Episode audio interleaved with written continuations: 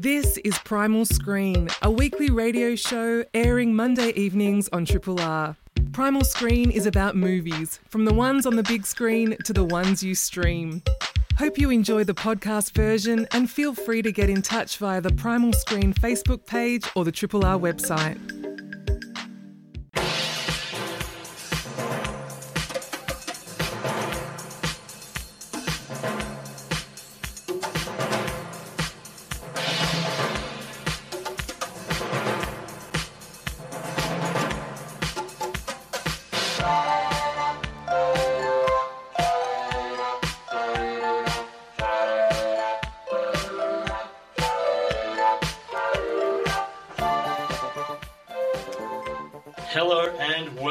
To Primal Screen, a Triple R film criticism show and podcast. I am your host, Paul Anthony Nelson, and as my regular co-host, Flick Ford, is on leave for a couple of months, you'll be hearing a glittering array of guest hosts, a murderer's row, if you will, joining me for our May and June shows.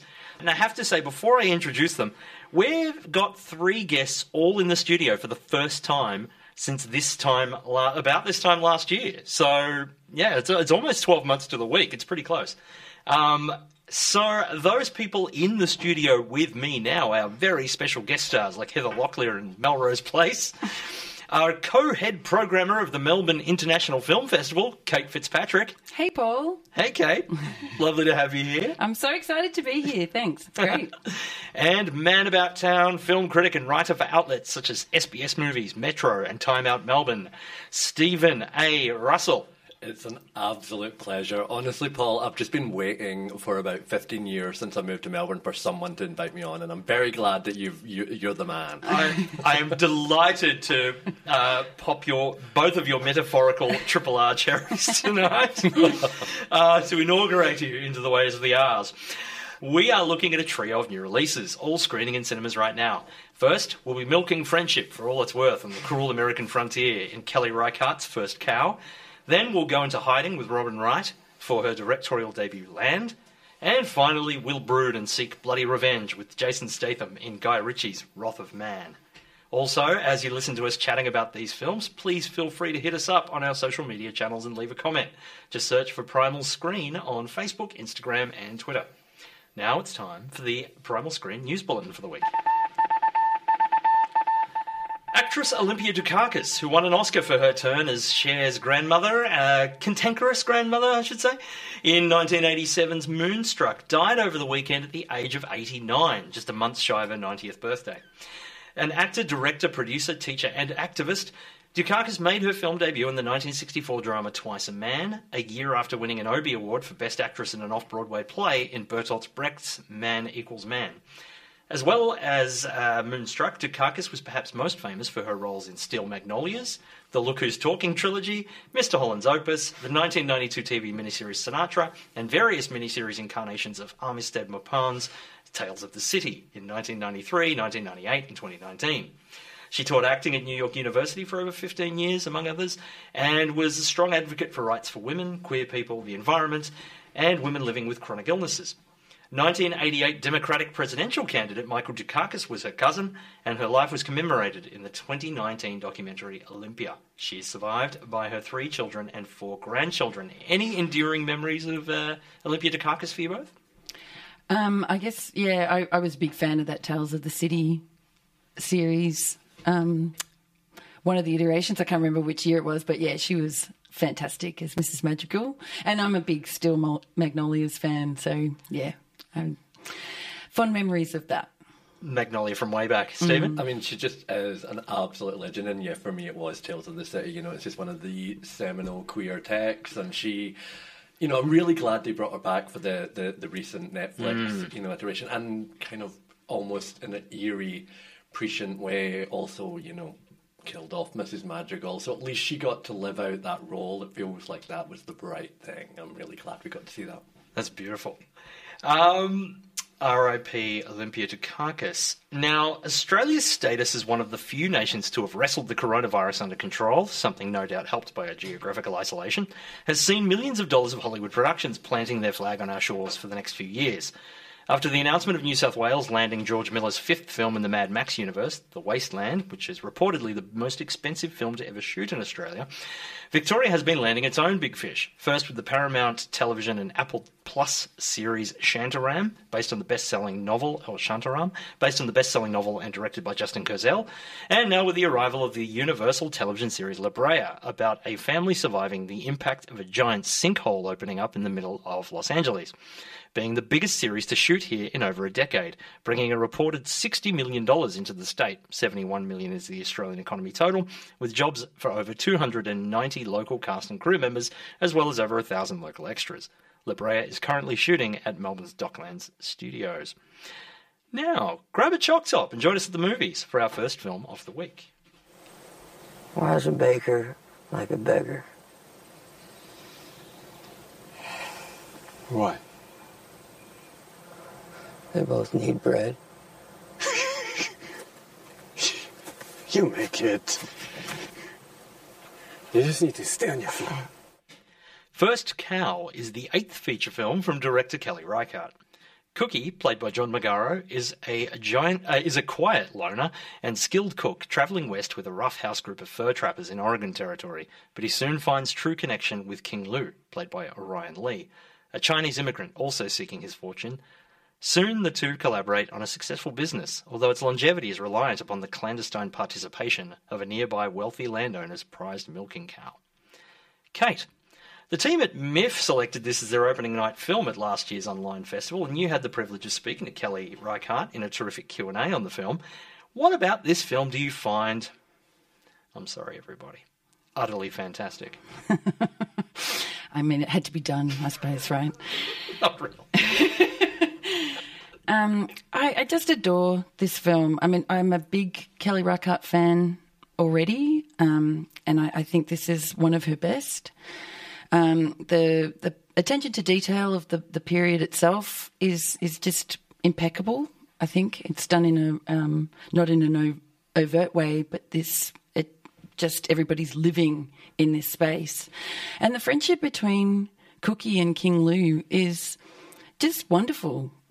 They're these two kind of outcasts, misfits. Cookie doesn't really fit in with the trappers that he's working with. He's a very gentle soul. Mm.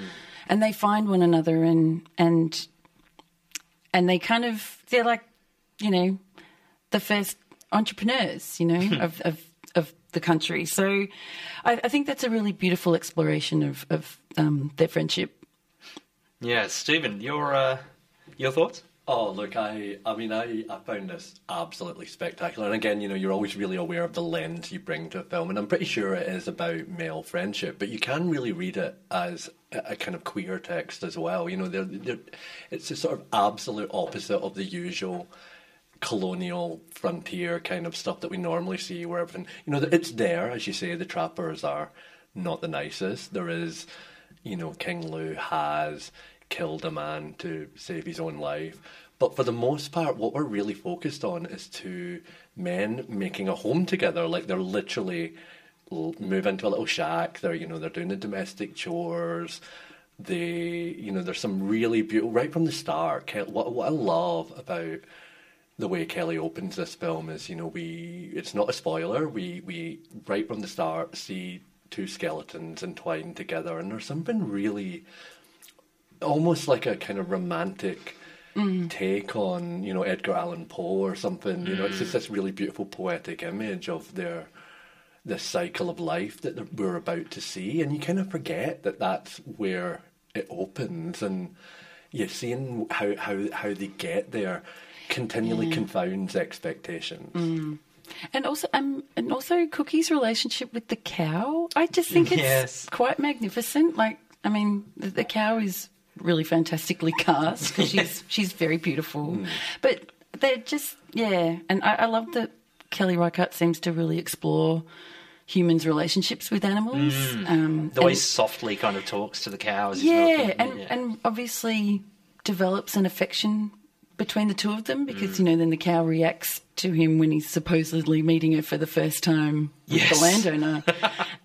Quite a funny bit, but it's just really lovely. You know, like she does that in Wendy and Lucy too, in heartbreaking effect, but I really love that line, you know, he says, you know, it's sort of a passing comment there because, you know, Toby Jones is this supercilious British overseer who they're quite happily stealing from. But, you know, he all he cares about from the cow is that he gets milk and his tea in the morning. Mm. Whereas we're told as a throwaway line that, you know, she was shipped down the river with her, you know, with the bull and with her calf. And he says that beautiful line there, I'm really sorry about your husband and your kid. Like, it's just a really... Yeah. You know, Kelly really revels in these quiet moments of human tenderness and connection to nature. And even, you know, the way it opens again, going back to the skeletons, you know, if you look at it closely, when we see the end, and I won't say too much what happens, but, you know, it's a really heavily wooded area. Mm. And then at the start, when we first see it, it's kind of a cleared area and there's a big tanker boat going down the river. And there's just a subtle commentary on how destructive we are and what we've lost as well. Well, yeah, there's that other throwaway line with Ewan... Ewan Bremner. Yeah. When they talk about, you know, cows don't belong here, and he's like, well, we don't belong here either. Yeah. It's a very kind of... behind-the-scenes background line, but there's so much commentary on, you know, the genocide of the First Nations, on capitalism, on, you know, she folds politics in such a non-heavy-handed way, but really rich texture to everything that you're seeing. The watchword of the day with this movie is subtle. Yes. Everything is subtle. Mm-hmm. All of that layering of what capitalism and industry have done to our lands, of the native people's, Native Americans' reaction to everything that's going on in front of them, as you know, their land is kind of being possessed in front of them. The friendship, it's the gradually developing friendship between Cookie and King Lou. The way Cookie doesn't fit in with everybody, like it's all very subtly laid out. And the disparity of the classes too. Yes, you know, actually, plenty of milk to go around. Yeah, absolutely. Well, exactly. And like, yeah. So. And it's so good to see, you know, a Certain Women star Lily Gladstone back to kind of pick up that First Nations storyline. And also, you know, the fact that this film thrums with the people who have been written out of America, of the foundational myth of America. You know, you have reference to Russian, Chinese immigrants, you've got the First Nations people. And yeah, she just really explores the truth of what was happening in this period in American history. It's so beautifully done. I was blind. Yeah, this. I remember when I watched this as MIFF 68.5's opening film, and I was like, I think it remained my favourite film of the festival by the end of it. Yeah, absolutely. So it's just such a lovely, sensitive frontier drama. And I think it might have been you, Kate, that actually said this at the time. It's a low-key heist film. Yeah. Which is fantastic. Yeah, I mean, some of those scenes, you know, when it's all going wrong, when it's all down to a cat, you know. Unfortunately, it's like, you know, Kelly loves dogs, but it's basically a cat who pivots the disaster of the final act. Those damn cats! It's always those little shitheads. But you know, they're stalking through the night, ripping off you know, gently extracting this milk from the cow, who becomes a co-conspirator. And you know, this sort of these two, but it's so lovely to see a story about two, particularly with, you know, the internet's kind of men are trash narrative, that it's such a lovely story to see about two gentle men finding friendship in this emerging America that's already ruled by brutes. And also, you know, the fact that it also kind of builds in the fact that, well, they might not be long for this world, but thank goodness they were there and making a go of it. Yeah, and touching people with their, you know, with what he's creating in terms of, you know, the cakes and everything. Because it's Kelly Reichardt, these characters are, everything's subtle. The characters are developed subtly through small gestures and shared moments. And Cookie and King Lou, as you said before, Kate, are such wonderful creations. You really feel like you get to know these people, and they can't help but earn our affections almost immediately. Again, just that sweet central relationship, class commentary. It's also beautifully composed. This film was gorgeously shot and 4x3, but still painterly. The colours of it are just golden, and like literally and figuratively, like they're just so rich and warm. And that ratio really holds you intimately really in their arms as well, you know. Yeah, it's rather than being claustrophobic, as it can be, like, to effective use in other films. In this, it feels, yeah, something about it just feels right. Mm. So, yeah, and the surprising suspense at times and this lasting poignance. I think this might be her very best work in an already strong career. I mean, you know, Certain Women took some beating, and Wendy and Lucy as well, but I think this might be my favourite of hers. Yeah, I think, I mean, Wendy and Lucy's always going to have a very special place in my heart, I think, but this is definitely up there. I think it's absolutely one of her best. Is that as a puppy person, as a dog person? Or I mean, I'm a cat person. You're a cat person, I have two cats, but I love all animals. I find that film gut-wrenching. Like, it's so... and Michelle Williams. Absolutely, yeah. And I mean, I think there's a lot of similarities between the two films too, like those unlikely friendships. Mm-hmm. Like, you know, King Lou and Cookie are not an immediate match. No. Like, you wouldn't think that they would be friends in maybe another life, but circumstances throw them together. And I think that's kind of explored in Wendy and Lucy as well. But yeah, I'd say they're probably the two top for me. Yeah, and there's also stuff in the way she explores the West and the frontier and mixed cutoff as well. And, definitely. And that's the flip side of the masculinity in the West, you know. And this is a nice counterpoint to that. Look, I've said this to anyone who will stand still enough, long enough to listen to me, but I really do think that Kelly Reichardt is the best American director working today, and I mean that. Wow. And I really, you know, you have to wonder why she isn't the same household name as someone like Scorsese or, you know... I'm continually asking myself why. I mean, and is it because cinema, you know, maybe people aren't fully used to going out to see a quiet, you know, and thoughtful film. I'm not sure, but you know, the absolute skill and the assurance with character, with plot, with dialogue, with, you know, nature and in landscape. I don't think there's anyone out there doing better work right now. Far out. I think it's partly because, and I think what the missing factor that hurts a lot of filmmakers, I think distribution is part of it. And I think the fact that First Cow might be her most widely distributed film, I feel like Certain Women was an Acme exclusive almost, like last time. Yeah, it probably could have been. I mean, that was with Sony, wasn't it? Yeah, like it just seems like her films don't generally get much of a release. Like Wendy and Lucy was a festival film, and I just feel like the reason she isn't that household name is, one, as you say, Stephen, because her films are quieter, and quieter filmmakers don't tend to get the same heat. And the other thing is just distribution. I think this is probably her most widely distributed film to date, which is why I think we're all in unison saying, please, listeners, go out and catch it. Absolutely. You have to try and see this on the biggest screen you can find. Yeah, seriously. I'm definitely going to go to the Astor screening. You know, I want to see it, that size, that ratio. It'd be spectacular. Absolutely. I'll be there with you. It might make three of us. It's a bit of a gift. Yes. First Cow is now screening at all good Palace and independent cinemas. You're listening to Primal Screen on Triple R. Triple R on FM, digital, online, and via the app. You're listening to Primal Screen on Triple R with Kate Fitzpatrick, Stephen A. Russell, the A is for Awesome, and myself, Paul Anthony Nelson. We've been polite enough not to ask you all the questions one might want to ask if they found someone like you. No phone. One might begin to wonder how she came to be in this place. Might wonder if she's hiding from someone. I understand your curiosity. I'm not running from anyone. I'm not hiding. I'm not a criminal. I'm here because I choose to be. Land is the directing debut of its star, Robin Wright. Wright plays Edie, a woman who, in the aftermath of an unfathomable event, finds herself unable to stay connected to the world she once knew and retreats to the magnificent but brutally unforgiving wilds of the Rockies.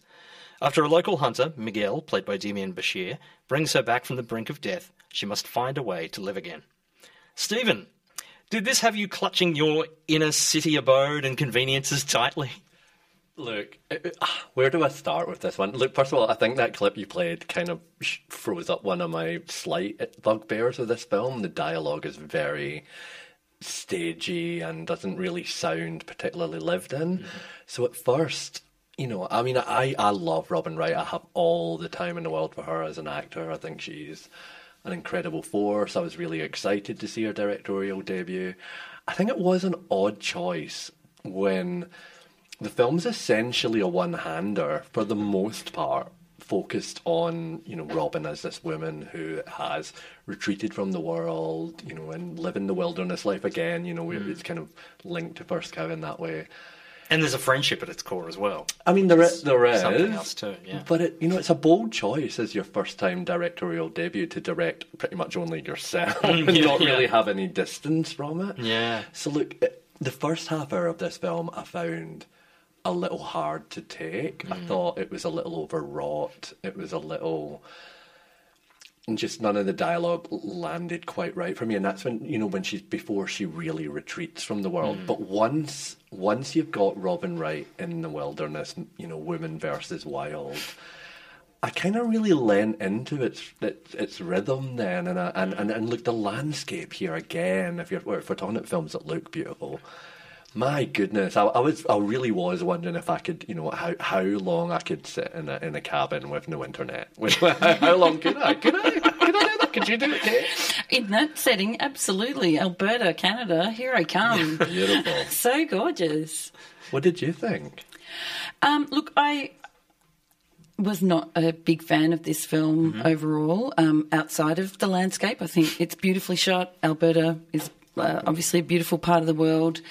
It just, I don't know, the filmmaking, the dialogue, the story and how it all plays out, it all felt a little bit well-trodden and a little bit pedestrian overall. Like, I think she's great. I'm a fan of hers as well, but it just, and it didn't have the emotional pull that I think the story felt it should have. I didn't feel that very much at all. I think Demián Bichir gives a fantastic performance. I really enjoyed him. I thought he was great.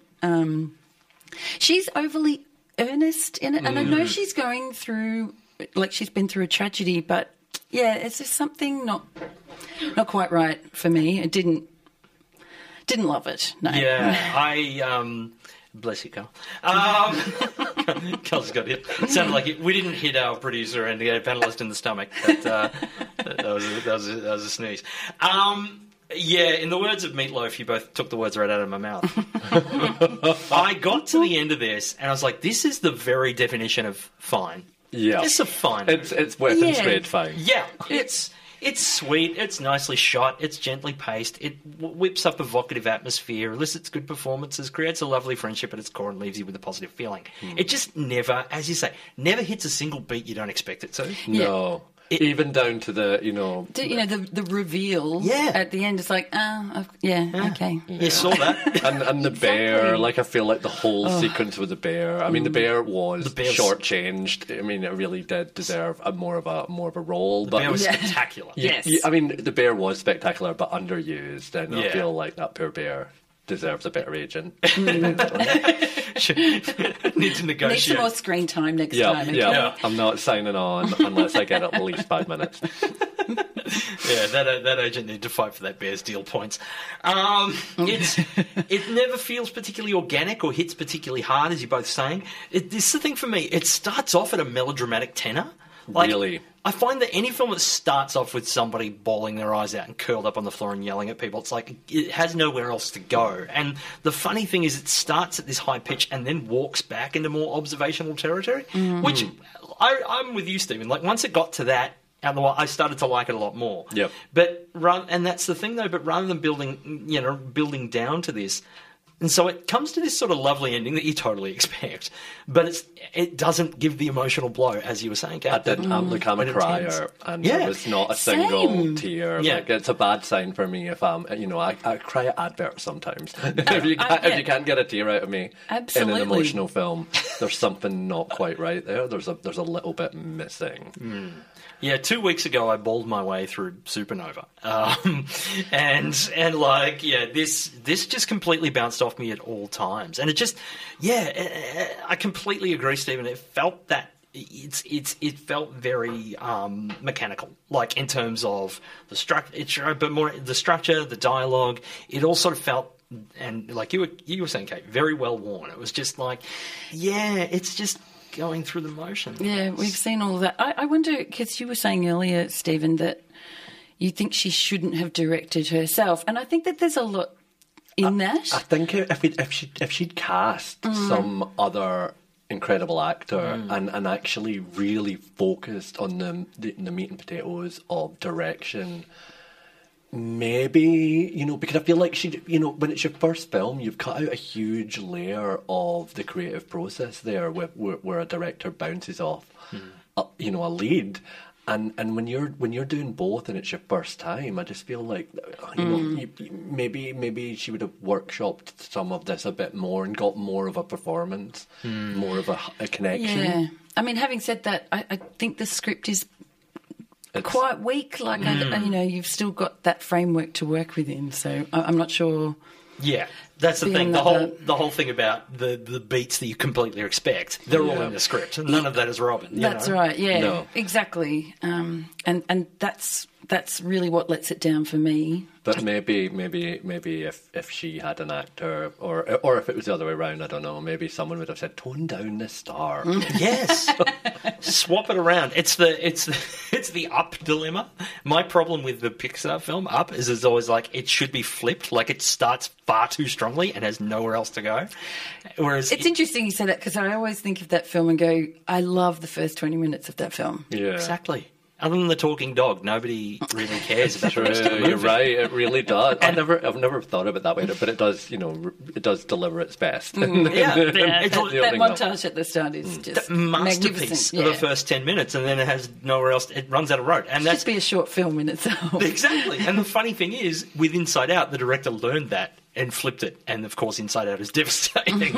And so it's like, oh yeah, he got the message. But yeah, this sort of feels like that. But yeah, this is the opening 10 minutes of Land are nowhere near as good as the opening 10 minutes of Up. It ain't the same ballpark, and ain't the same sport. No, but I get what you mean about the energy of it and what it's trying to elicit from its viewer. And I mean that, and we're not going to spoil the final act, but you know, what it decides to do in the last 2 minutes of the film is too much as well.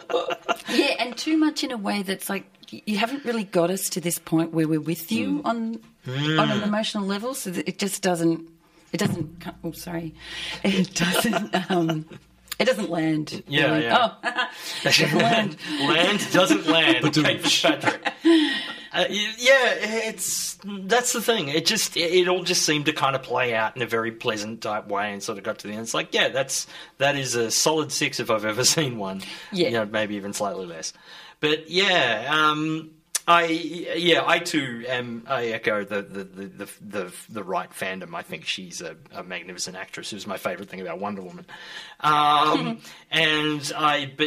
just feel like that sort of perhaps that other actor to bounce off, or perhaps that other, and a better script would have served her well. I'd be interested to see what she chooses to do next. And it's curious, like, it's like it almost had me wondering. I didn't really dig into the production notes on this one.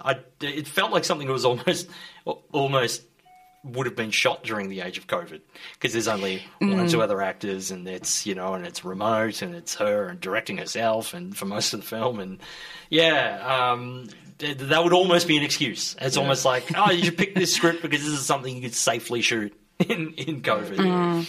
But yeah, I don't know if that's the case. Is it adapted from a novel, by the way? It kind of, the whole way through I just thought, I bet you this is some massive best-selling blah novel. No. Okay, I didn't actually check that. I wasn't sure, but it reads very much like the sort of novel you pick up at an airport.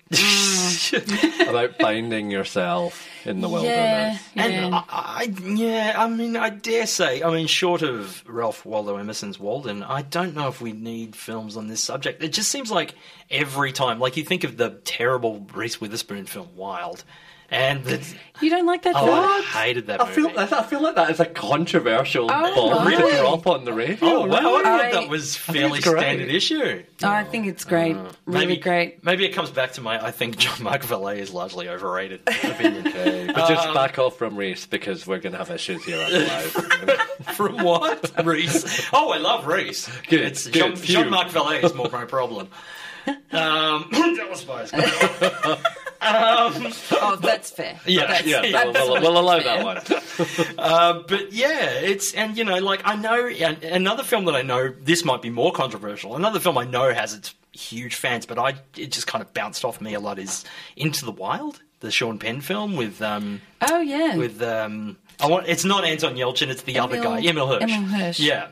I don't know. Films about people going into the wild just never seem to really hit me. Yeah, what was that one recently with Kate Winslet and Idris Elba? And I'm like, how could you take two of my favourite people in the universe and utterly boring? I never even saw that. Yeah, it looked diabolical. But... yeah, it looks really boring. I didn't see it either. I guess, I don't know, at least for me, I watch something like Wild or Into the Wild, I've got a part of me is like, yeah... sell all your stuff. Go out. Just get out there. Don't live off the grid. I think there's a big part of me that would love to do that. So I probably, Where are you going to get your movies then, Kate? Come on. Well, that's exactly right. This is why I haven't done it. But I can live vicariously through these people. True. See, I have a large physical media collection, so I could totally do that. Well, there you go. Well, that's true. As long as I have electricity, I'm good. You have to trek it with you through the wild. Oh, if you had a U-Haul, you could just start with U-Haul with DVDs. Totally. Yeah.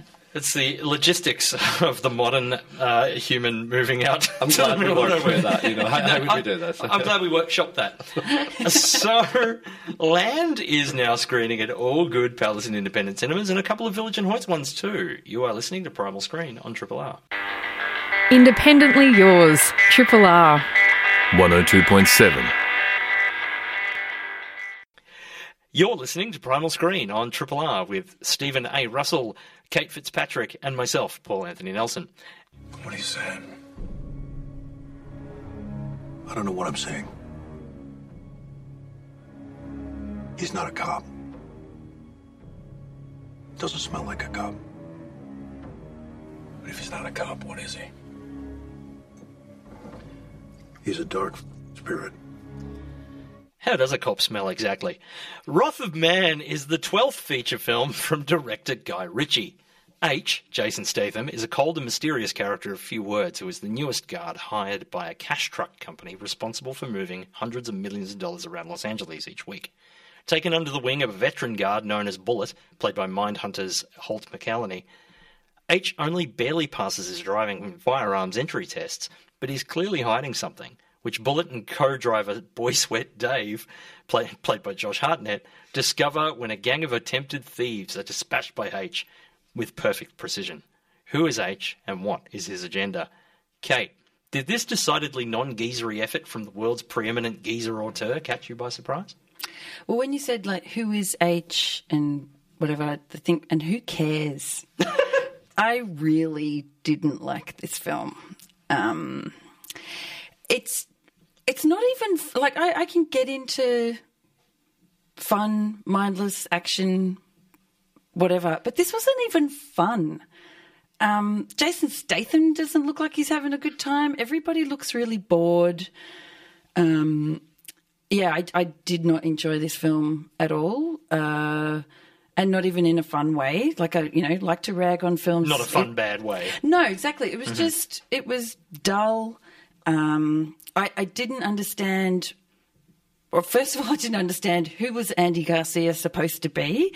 I didn't think the whole the time shift with 5 months later, 3 weeks that did not serve any purpose whatsoever to the film. It should have just been a linear story. It was just bad. Poor Neve Algar is completely wasted. She's not doing anything. She's not given any agency. Just summarily, dispatched with so many others. And normally you could just dismiss it and think, okay, whatever, it's a bad film, whatever. But it actually made me kind of angry that people are still giving Guy Ritchie money to make films. Wow. I really didn't like his last film either. I thought The Gentleman was terrible. Oh, I think my partner might put out a contract on you. It was one of her favourite films of the year. Oh, wow. Really? Yeah, we loved it. Mm, yeah. No, not for me. Not for you. And by the gesticulation that was going on behind the mic over there, I'm tipping it wasn't yours. It's your cup of tea either, Steve. My poker face is not working. No. Yeah. I think I've won the pot. I think I'll let that maniacal laughter answer for me. But no, oh my goodness, Guy Ritchie has been watching way too many Christopher Nolan films. This was abysmal. Like, you know, I had fun with Lock, Stock and Two Smoking Barrel, Snatch, you know. Yeah, they're from a long time ago now. But this is the thing, right? Guys, The Man from U.N.C.L.E.? But hang on a minute. It's terrific. This is why I think this film is really a horrendous misstep, because if you're still with Guy Ritchie now, you're with Guy Ritchie for a reason, and that is his totally fake posh boy pretends to be geezer cockney, right? That's the Guy Ritchie brand. Yep. His production company is literally Tough Guy. Yeah, I know. Yeah. And this film has just stripped all of that out. There is barely a skerrick of humour in the entire film, apart from an opening salvo largely delivered by Josh Hartnett of homophobic, racist and misogynistic jibes, which honestly, I don't know why we're still doing this in film. There can be a place for that, but this is just lazy. There's no kind of framing of them being terrible people. I didn't really, like you, I didn't understand who most of the characters were, and it wasn't because the film was really, like, again, Christopher Nolan, mate, your plots aren't that complex. You just can't tell a story properly.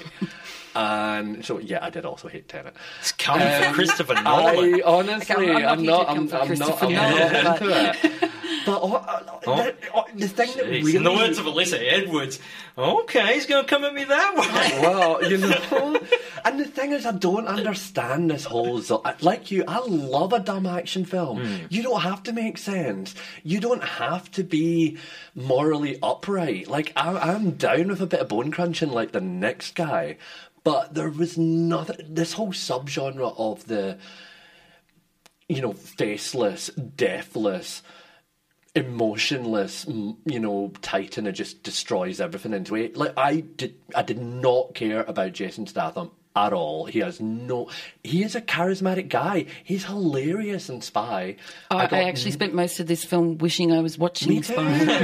And he gave me nothing. And the whole plot has to hinge on, you know, a tragedy that he's involved. I did not care about him. I did not care about anybody else connected to him. I didn't care about a single character here. You're absolutely right. They squandered, you know, an amazing...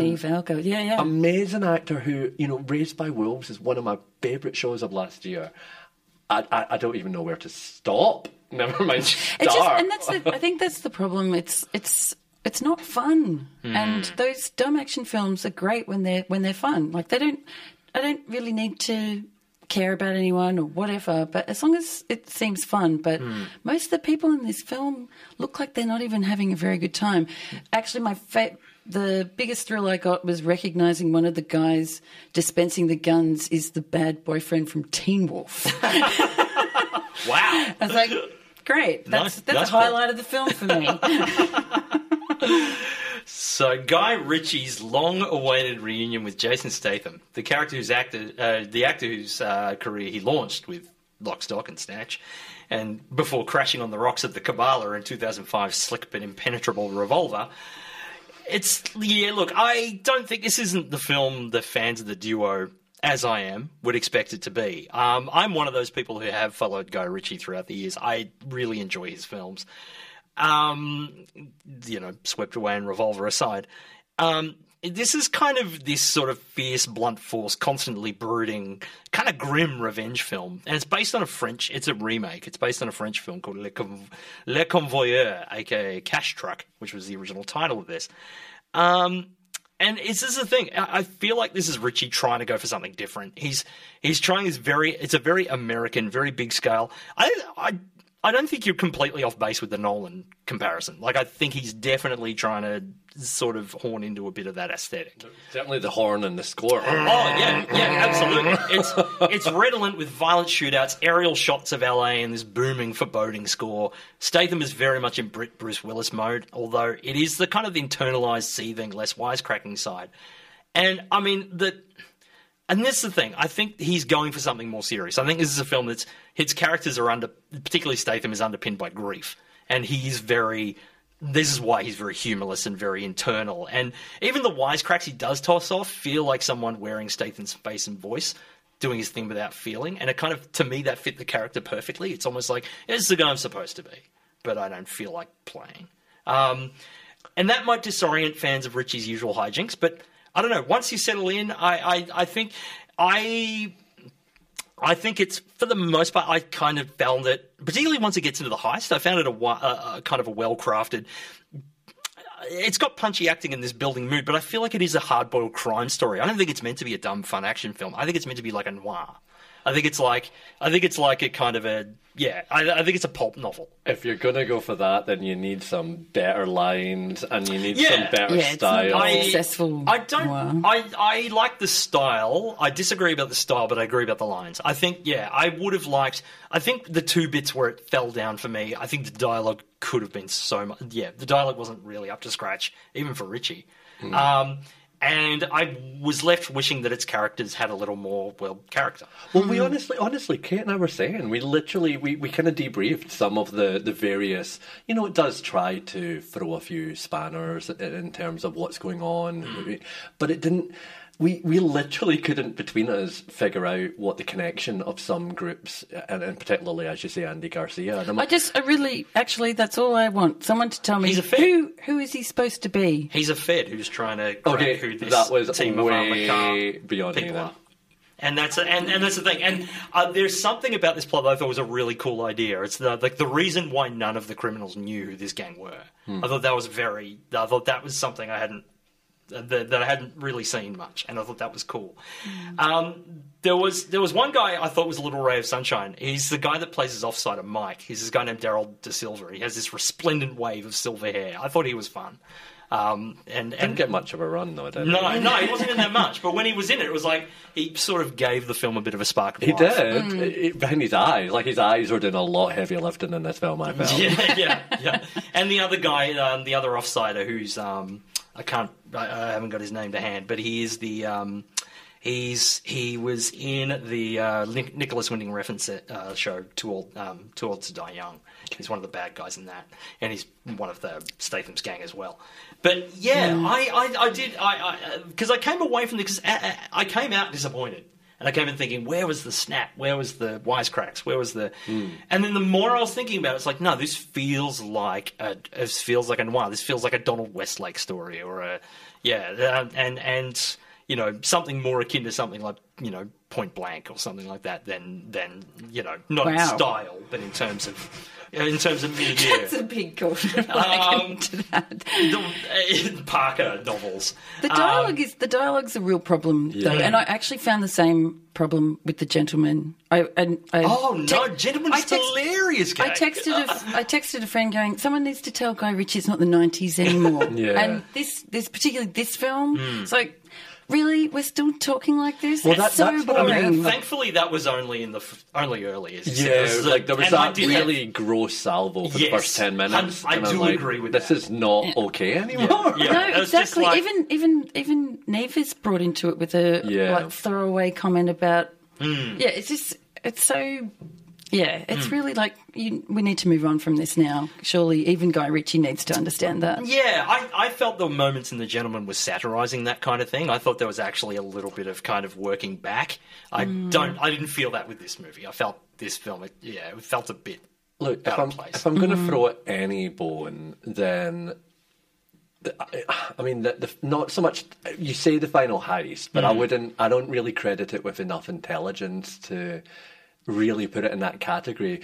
But what I will give it is that I felt like that was when the fight choreography finally got a bit more energetic, and I felt like, well, at least I'm getting some visceral thrills from the kind of very final stretch. I think I I would agree with that. That was one actual moment where I was like, oh, I'm enjoying this action sequence. It's well shot. It's kind of, thrilling, which is what you kind of want throughout the rest of it as well.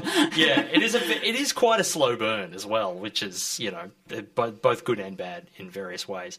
And I just got to say, it's insane how much Scott Eastwood looks like his dad. Oh, God, yeah. He does. It's crazy. But also, did everyone know that Josh Hartnett was really tall, or is everyone else just really short? I mean, I know Statham's quite short, isn't he? No, I think he is 6'3" or something like that. Yeah, he's surprisingly tall. Whoa, I've never noticed that you are a giant. See, that was my question. And my biggest question in the film was, why is he called Boy Sweat Dave? I feel like I just put that in the locker room chat at the start. I was like, I don't need to know anymore about it. That's not a path anywhere you want to go, really. But also, I don't think it's like most of the film. I don't suspect it's any great mystery. Yes, it's just as it says on the label. He has boy sweat and his name is Dave. Sure, it's very and these kind of catchy character names don't generally suit the tone of this film. They suit Rock and Roller or, one of the other films, or The Gentleman, but they don't quite sit here. That's a disconnect between what he's trying, if you're trying to make this more serious, hard-hitting thing. Which I think he's absolutely trying to do. Then you need the dialogue and that to back that up, and it's kind of like a mishmash of the two. Yeah. No, I think that's a fair... What did you think of the time, the non-linear stuff. Yeah, I really had a problem with it. So. I didn't have as much of a problem with it, but I also agree that it didn't add anything significant to the story. There weren't any crushing reveals that you sort of came out and going, "Oh wow, it's that!" It wasn't. I didn't find that. I am a sucker for chapter headings. I did like the chapter headings. But I know you two probably found them inane, but I really liked them. Well, again, I felt like it was the inane take on, Lanthimos. I was like, this is not The Lobster. See, I was thinking more Tarantino. He was sort of going for that sort of thing. But, someone in his wake who was always kind of followed. But...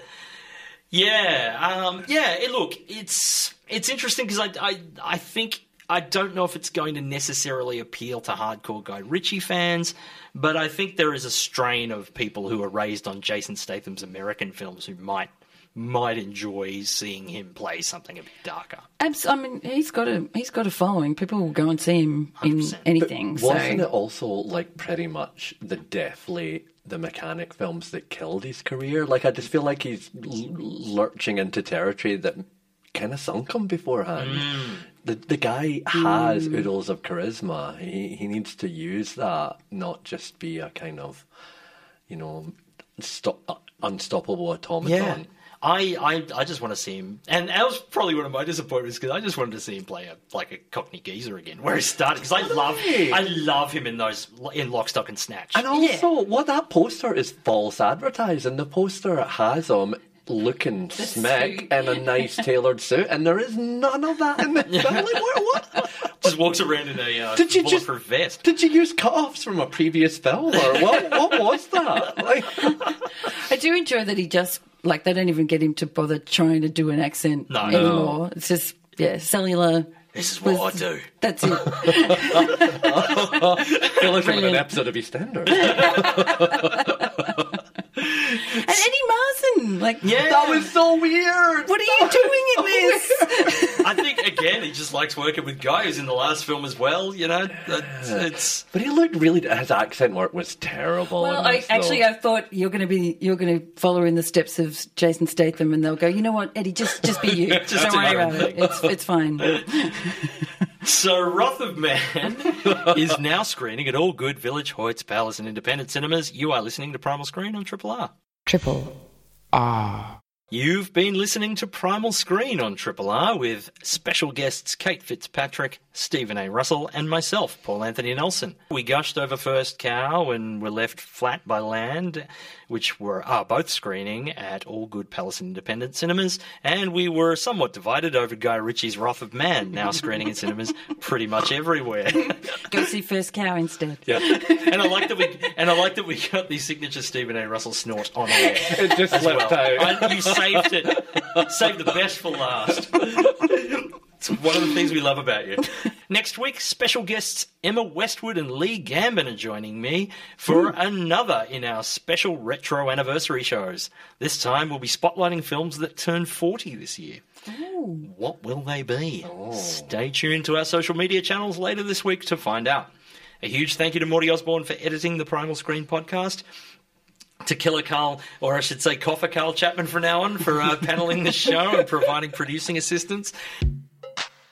Thanks for listening to Primal Screen, a weekly radio show airing Monday evenings on Triple R. Hope you've enjoyed the podcast version and feel free to get in touch via the Primal Screen Facebook page or the Triple R website.